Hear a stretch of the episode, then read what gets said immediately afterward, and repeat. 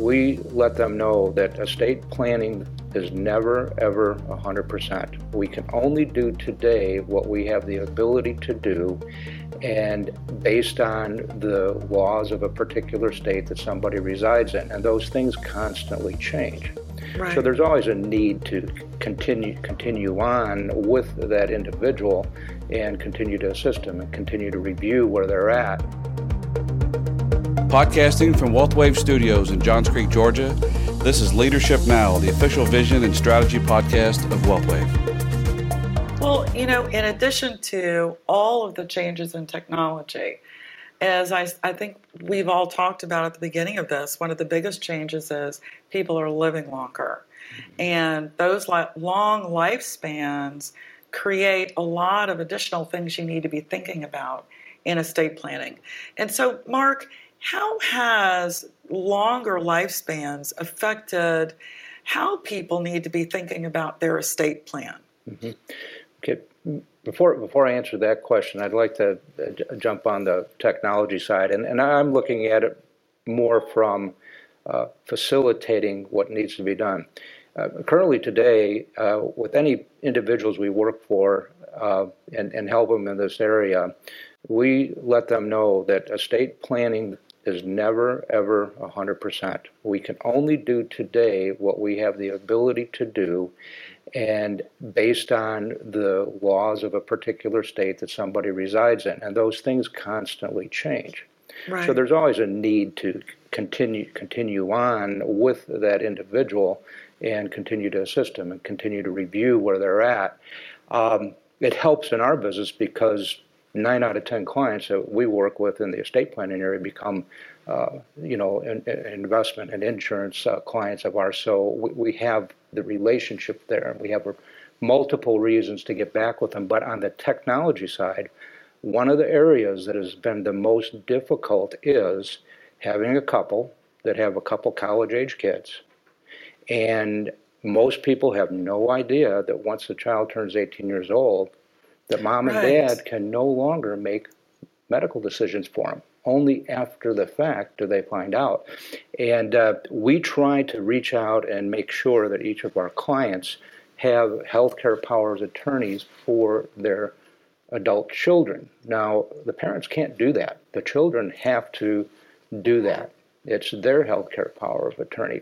And uh, a lot of it just doesn't get done because it's cumbersome. And it's also, too, because the kids may not be in the same area.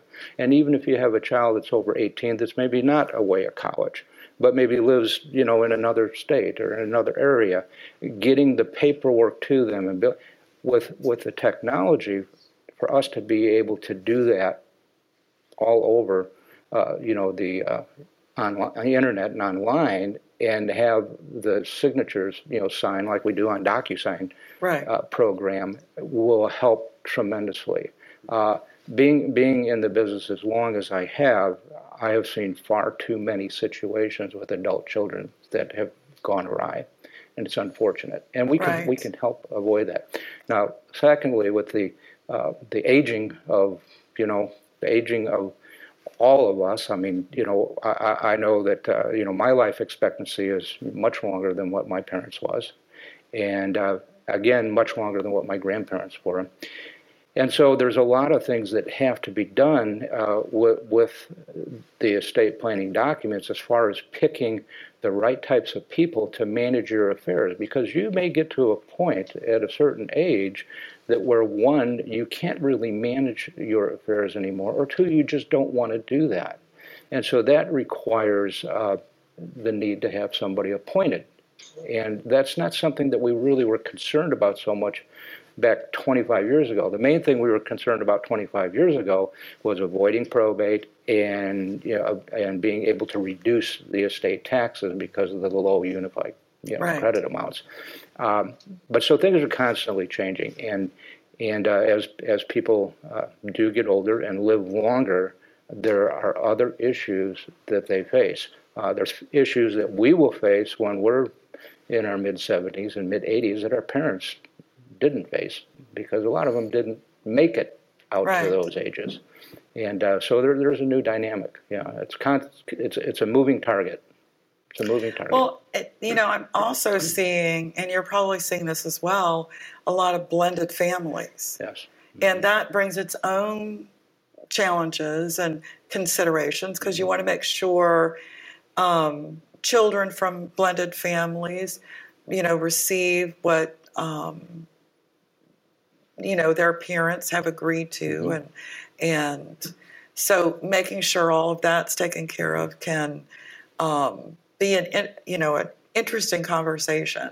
Yeah. But it falls on us as the estate planning professionals to make sure that those wishes are carried out. That's correct. Well, and, and the other point too with blended families, when you have uh, two individuals come together in, in a second marriage or in a later marriage in their life, and they have young children, minor children, or adult children at that that point in time, um, if they don't come together and put together a plan and talk with somebody that knows, there's all kinds of marital problems that can arise because Right. of not knowing what my new spouse uh, has on his or her mind.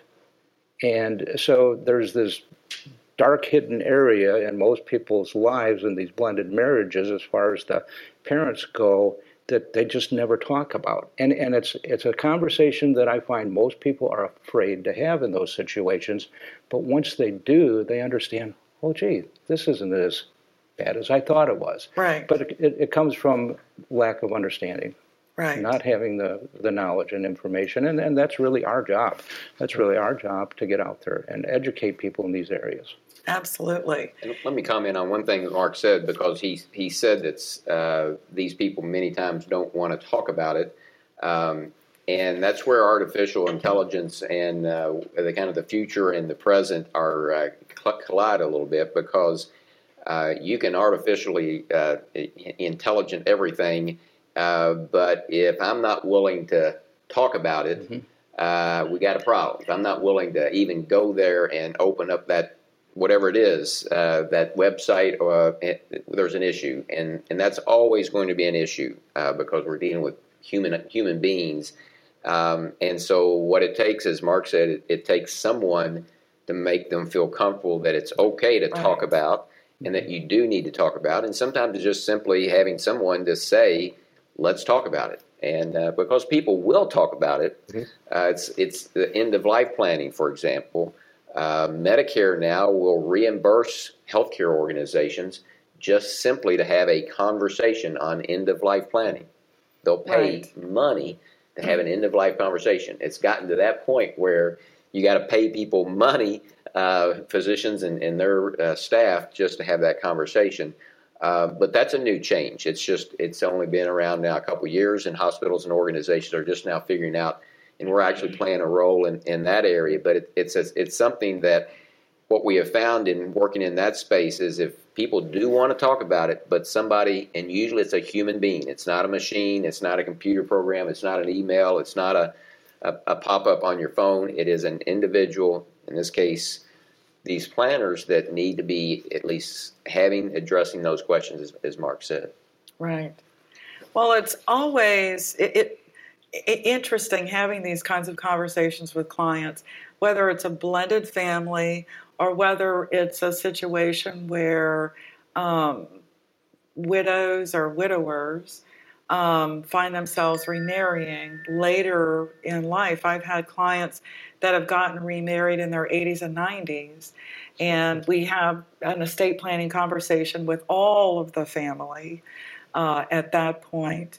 But and I've had clients where I represent the grandparents, the parents, and the grandchildren, or the great grandparents, grandparents, parents, and uh, great grandchildren. But most of my clients tend to be, you know, 50s and older. And Dan, I know you work a lot with millennials. How is their approach to estate planning a little bit different than what we see in some of our older clients? Sure. Um, what I'm finding is that um, the ones that you know have kind of gone past a certain line and ready for the conversation, they're much more informed about the documents that they need and you know what estate planning is. Uh, you know, probably 10, 20. You know, my my colleagues here, you can probably attest that you probably had clients come to you and say, "Hey, I don't know anything. I just know I need this." A lot of times, uh, some of my, my, younger clients, I say, "Hey, yeah, I know. I read a little about this, and I need a trust," um, and they're coming in a lot more informed about the process and the documents these days. So that makes the conversation a little bit easier. Um, you know, we still have the, the decision making process about who's that's still, I, I, I, think that'll still be kind of a problem uh, in, in the, the progress. But um, what I'm finding is that a lot of my clients are, um, you know, with all the information that's available out there, we can ask Siri if they understand us. Um, you know, uh, we can ask anything. And so um, there, anything that's available on our fingertips, they can find out, and they're coming in much more informed mm-hmm. about estate planning itself and then the process itself as well. Right. Yeah. Well, it's great that there is this, you know, a wealth of information out there to help inform people about estate plan and why they need an estate plan. And as Mark said earlier, mm-hmm. you know, a lot of people thought, well, I don't need an estate plan because I don't have an estate. And we know that 10, 20 years ago, the main focus for estate planning was estate taxes. Right. Now, estate the estate tax exclusion went from 1 million to 5 million to now 11 million. And since the estate tax exclusion is so high now, Jamie, a lot of people think, oh, I don't need to think about estate taxes. So, what are your thoughts about that? Well, the, the the lower exemptions clearly was a motivator because people are motivated by saving taxes. And mm-hmm. when I was in public accounting, uh, I was real excited to be able to tell a client they're saving a couple hundred dollars. Uh, and that was one of the exciting things when I went from public accounting into, into practicing law. And all of a sudden, I'm not telling clients they're saving a few hundred dollars. It's uh, hundreds of thousands or millions of dollars uh, with estate planning because of the lower exemptions back then and the the, it was a 55% estate tax rate. So, so all of a sudden, uh, business owners recognize that, wow, I've, I've yeah. created this business and 55% of it's going to be gone. Right. Well, when you remove that, uh, you go up to $22 million, husband and wife now. Uh, that's a you got to have a pretty good sized business to uh, have to worry about that. Now, as we all know up here, that in the end of 2025, that's uh, either Congress is going to have to continue that large exemption, or it goes back to the current 11 million with some inflation adjustments, um, and that again is husband and wife. And so, um, what might happen? Well, it, what's going to happen in 2025? Uh, well, let's see. The, the, the, only reason we got there is because we had a Republican House, we had a Republican Senate, and we had a Republican president. Because Republicans want to do away with the state taxes, and the Democrats don't. And so I think I heard on the news something about maybe that's going to change in January, where we might have a Democrat. Uh, uh, I didn't hear that. It's true, of course. but the uh, the Democrats obviously are taking over the House uh, majority, and so what does that do? Well, it's probably what that means is if it stays that way, and it's not. Who knows what's going to happen all the way in 2025? But we know that if it were to come up next year, my guess is you wouldn't see that extended if we were in 2025 next year because uh, you're not going to get that that Democratic uh, House to probably agree to that. And if you got a Democrat, Democrat, Democrat, House, Senate, and and President, and you may find that even between any time between now and 2025 or any other time, you may find that those exemptions come way back down. Uh, because again, the, the Democrats have a very different philosophy with the estate taxes than the Republicans. And so uh, your planning still needs to be uh, focused on looking at the potential that those exemptions could come back down. Mm-hmm. And so you don't want right. to completely forget that, and you want to remind people that uh, what we see today, and, and I find most uh, when I'm on the client side, so I still do practice law. Um, some with uh, with some higher net worth clients, but what I find is that if you ask people, "Do you really think these big exemptions are going to stay around?" most people will say, no, I don't think they're going to stay around. They recognize that it's pretty tenuous. Mm-hmm. And, and, and that's a good thing, though, from the standpoint of people recognizing that, yeah, I probably do still need to look at the tax planning piece. Mm-hmm. But as, as Mark and Dan both said earlier, there are so many other areas that to deal yeah. with uh, with business succession planning. Business succession planning, there is right. a tax planning component to that, but so much of that is just who's going to be at the at the helm of that business, and and many times that is a very difficult and challenging uh, discussion. That's going to be there always, for whether you have an estate tax issue or not, right. and a lot of other issues you all have already yeah. identified. Right. Well, and the estate tax exemption only applies at the national level. Correct. Correct. So people have to think about what happens at the state level. Mm-hmm. And Mark, do you want to just say a few words about that? Um, yeah, actually, that's pretty, pretty, pretty good point. Is just that the federal and the and the individual states are are, are very different. Uh, right. The the point being, regardless of whether the exemption stays where it is or whether it reverts way back to a million dollars a person, uh, there are other taxes that have to be dealt with. There are other types of taxes, you know, from uh, the income tax and the capital gains tax and stuff that uh, are are paid uh, at somebody's right. death. That proper planning can not not eliminate those, but can help, uh, you know, lessen the blow uh, financially. Uh, so again, and of course, I, I refer more to Jamie on the tax side because he is the expert there, and that's why it's great to have Our a team. CPA. Yep. Yeah. Right. so, I, you know, one of the other things that I have found when I'm probating an estate is when a client has passed away with a qualified plan 401k, 403b, 457, or an IRA. Um, those types of assets pass outside of the estate. They typically identify a named beneficiary, usually the spouse or the children, um, as the beneficiaries. And there are certain things that beneficiaries can do to help minimize any taxes because a qualified plan is tax deferred. So usually all of the money, when taken, is taxable. And so, Mark, I know you've helped a lot of clients in dealing with inherited qualified plans. If you want to address some of the options that um, beneficiaries have in that situation. Okay. Um, obviously, the beneficiaries have the option to take it all when it comes. Right. And, and of course, uh, unless uh, they're a beneficiary of a, a, life insurance type of policy, uh, you know, you don't don't have a big concern for taxes because life insurance policies aren't subject to taxes when a beneficiary receives them.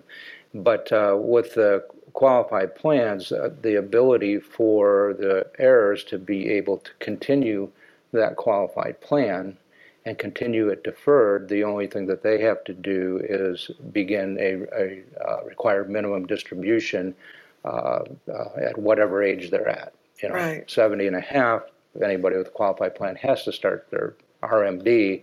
Uh, but if you have, you know, three children and one's 30 and the other's 40 and another's 40, 45, uh, they all can take that uh, inherited uh, IRA and roll it over to their name under their Social Security number, and then they will be required to take money out based on their life expectancy. And obviously, the younger is going to take out less, and the older is going to take out more. But those are uh, some some great plans, and it's good to be able to give options. And and over over the last uh, 15 years or so, uh, I can't think of any uh, beneficiaries that I worked with who have not taken that option. So it's, it's a good one because it used to be either you took it all or you had to take it out over a five year period of time. Right. There was no opportunity to stretch it over the beneficiary's lifetime. Right. So that's that's a, a great advantage uh, to, to in, individuals.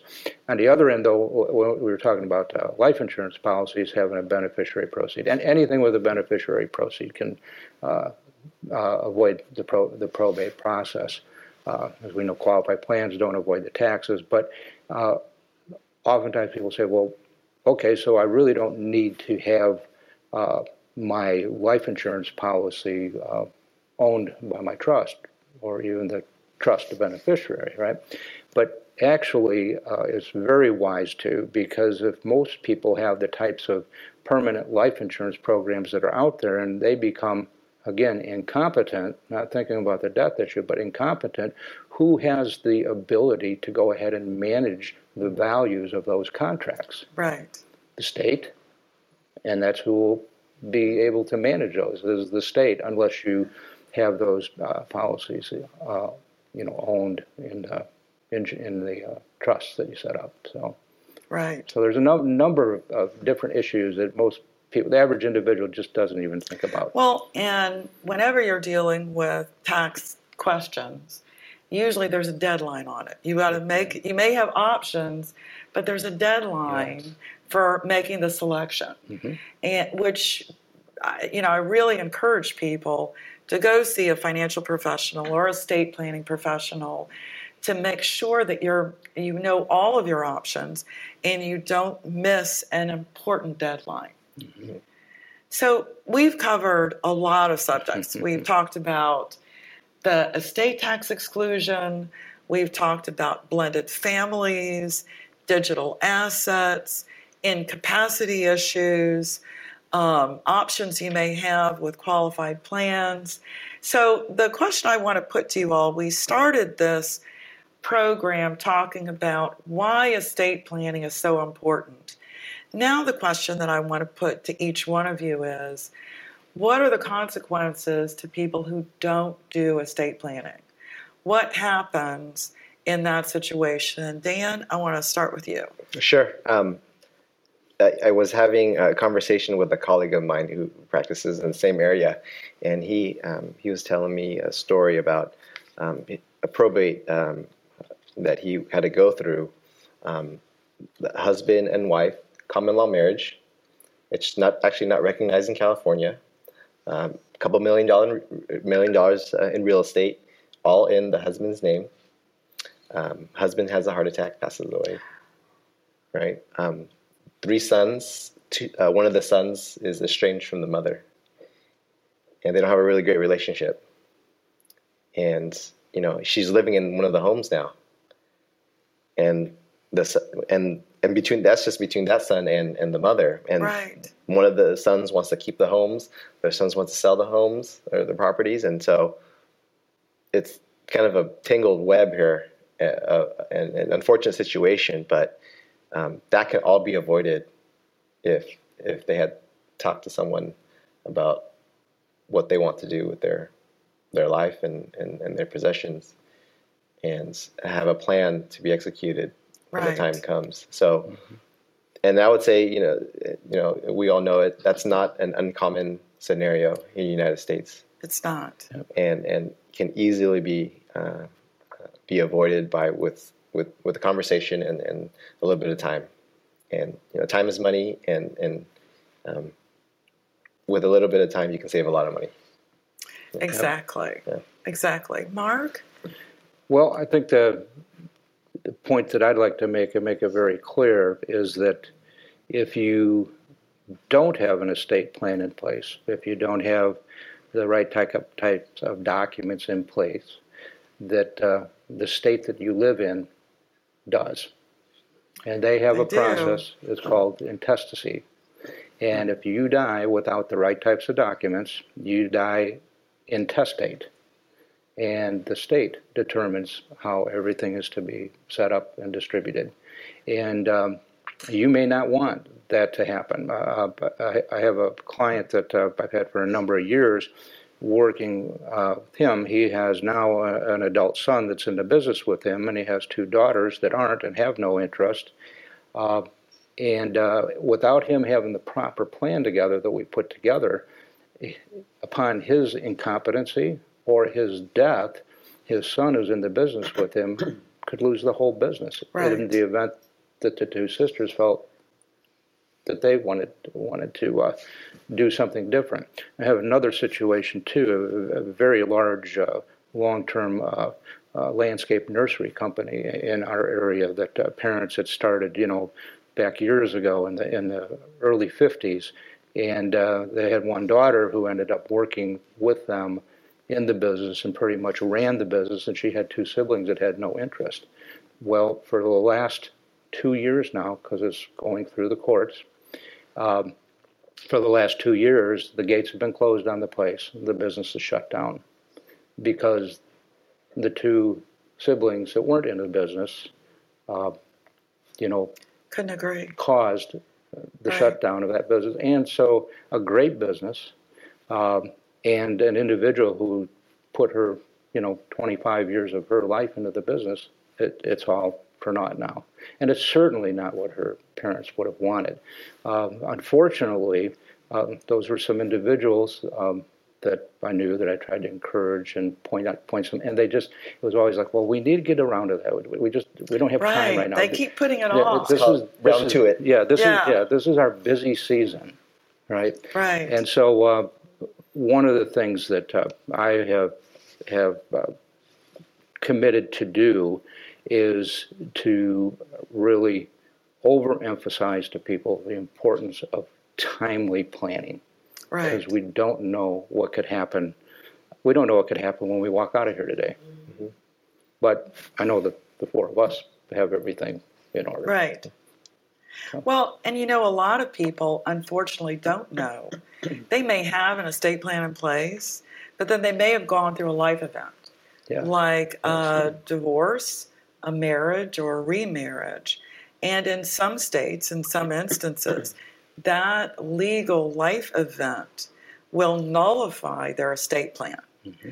And they think they've got a will in place, but in the mm-hmm. eyes of the probate court, they are they have died intestate without a will, and the state law will govern how their assets are um, distributed.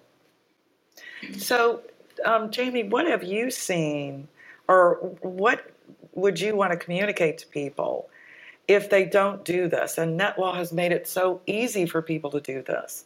If they don't do their estate planning, what are some of the things that can happen? Well, there's there is uh, Dan and Mark have both pointed out. There's we've we've all got a lot of uh, war stories, and, and some of them are old, and some of them are current that we're living with uh, today. in terms of just tragedy of situations that families just if they would have just made clear what they wanted to do, it would have created a, a, Right. a, a much more uh, sane situation. So what I find in families is that many times um, it's it's just simply the fact that those conversations have not been had by the family That's right. um, because they've not been prompted by either the lawyers or the financial advisors. The the people in your business are are not doing enough of that. You all are doing it, but we need to do more of it, right? Um, and and so we have three kids. One says this is what Dad wanted, and truth believes this is what Dad wanted. And then over here, that no, another kid says no, Dad wanted it this way. Now there probably somewhat some bias there, right? That's causing them, but they truly, genuinely, many times I see families. I don't see that many. You do see it, but most of the time, it's genuinely people believe this is what mom and dad wanted, and you got somebody else in the family. It's just the opposite. Now, I'm always fascinated when I watch a basketball game and somebody goes up for a layup and there's a it's either a foul or it's a charge. And and you got an entire one side of that auditorium of that gymnasium that believes it was a charge. And they you could interview them, you could I mean it, they passionately believe that's what it is. And the other side would say absolutely not. And and I mean they believe that they're genuinely believe that it wasn't a charge, it was a foul, right? Well, we have that in our families. Is it a mm-hmm. charge or is it a foul? Mm-hmm. And and unless the parents communicate, Right. our families communicate what's Right. they want to do, and ultimately your industry is the industry that, that is the go between between those families in need and getting the needs satisfied. Some of those needs you can satisfy yourselves. Some of them NetLaw can. But a lot of times you need to go ahead and take the final step and get a lawyer involved. So, you know, I didn't create NetLaw simply to replace lawyers. I created NetLaw in recognition there's 60 to 70 percent of the population is not going to go see a lawyer like me. Mm-hmm. So you either have to say, all right, if they're not going to go see them, then forget it, or you're going to create what's second best. So NetLaw is actually second best. It's second best. Yeah, it really is. It's second best to go in to see a good, competent professional attorney. That's always better. Now, you're going to pay more money, you're going to spend more time maybe, but if clients are willing to pay the price, take them to a good, competent lawyer that's trained in these things and make that part of your team. It's when they won't do that, or you need a stopgap, or they're going to take a trip, or these other situations. There's a lot of opportunities and needs for a company like NetLaw and other companies like ours but it's not to be a replacement for good lawyers. And, and you still need to encourage people to sit down with trained professionals and have these discussions to open their eyes up and start letting those professionals share some of And if, if you're a younger person and you don't have any war stories like right. the folks on the panel here, you need to be associated with somebody that has some of those war stories so that they can tell some of the problems and the challenges that you have if you don't do your proper planning. That's right. And I found in estate planning that all too often it doesn't have to do with the things, with the money. It's all about doing this very loving thing for your family and the people who are most important to you. Because if you don't do this planning, you can end up destroying a family, destroying relationships. Um, and so it's a fairly simple thing. It seems complicated, but it's a fairly simple thing to do because you do love your family. Now, there have been a lot of changes, but as Mark said at the beginning, the two things that stay the same are people die and people get sick. And there are a lot of changes in technology and life events and things that we're seeing because people are living longer.